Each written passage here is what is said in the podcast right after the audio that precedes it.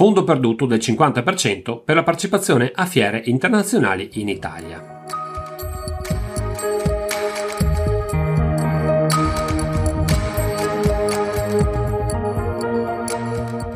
Sono Franco Rasotto di Rete Agevolazioni ed oggi parliamo del buono fiere 2022.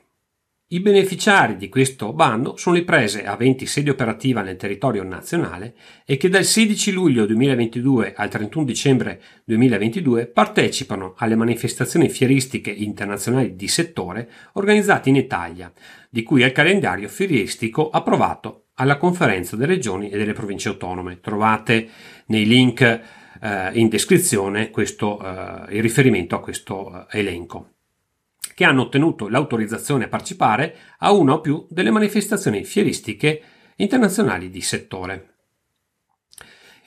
Queste imprese devono aver sostenuto o dovranno sostenere spese e investimenti per la partecipazione a una o più delle manifestazioni fieristiche internazionali di settore. Le imprese non devono aver ricevuto altri contributi pubblici per le medesime finalità. L'agevolazione consiste in un contributo a fondo perduto fino al 50% della spesa ammissibile, con il contributo massimo che può arrivare a 10.000 euro.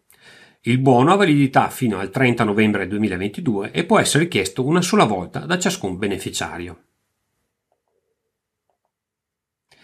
Gli interventi ammessi sono il rimborso delle spese e dei relativi investimenti sostenuti per la partecipazione alle manifestazioni fieristiche internazionali di settore organizzate in Italia, di cui il calendario fieristico approvato dalla conferenza delle regioni e delle province autonome, quello che abbiamo detto prima e che trovate al link che vi riporto qui sotto. Le spese ammesse sono le spese per l'affitto degli spazi espositivi, eh, chiarendo che oltre all'affitto di spazi espositivi rientrano in, in questa categoria anche le spese relative al pagamento di quote per servizi assicurativi e altri oneri obbligatori previsti dalla manifestazione fieristica. Abbiamo come ulteriore voce di spesa ammessa le spese per l'allestimento dei spazi espositivi, comprese le spese relative a servizi di progettazione e di realizzazione dello spazio espositivo, nonché all'esecuzione di allacciamenti ai pubblici servizi.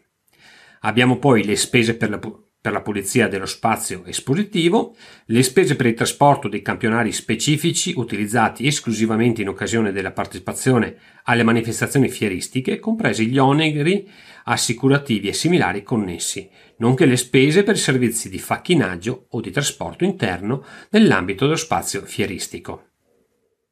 Abbiamo poi come spese ammesse quelle per i servizi di stoccaggio dei materiali necessari e dei prodotti esposti. Abbiamo poi, come ammissibile, spese per il noleggio di impianti audiovisivi e di attrezzature e di strumentazioni varie. Abbiamo poi le spese per l'impiego di hostess e steward e interpreti a supporto del personale aziendale. Sono ammesse le spese per i servizi di catering per la fornitura di buffet all'interno dello spazio espositivo. Sono ammesse le spese per le attività pubblicitarie di promozione e di comunicazione connesse alla partecipazione alla fiera e a quelle sostenute per la realizzazione di brochure, di presentazioni, di poster, di cartelloni, di flyer, di cataloghi, di listini, di video o altri contenuti multimediali connessi alla partecipazione alla manifestazione fieristica.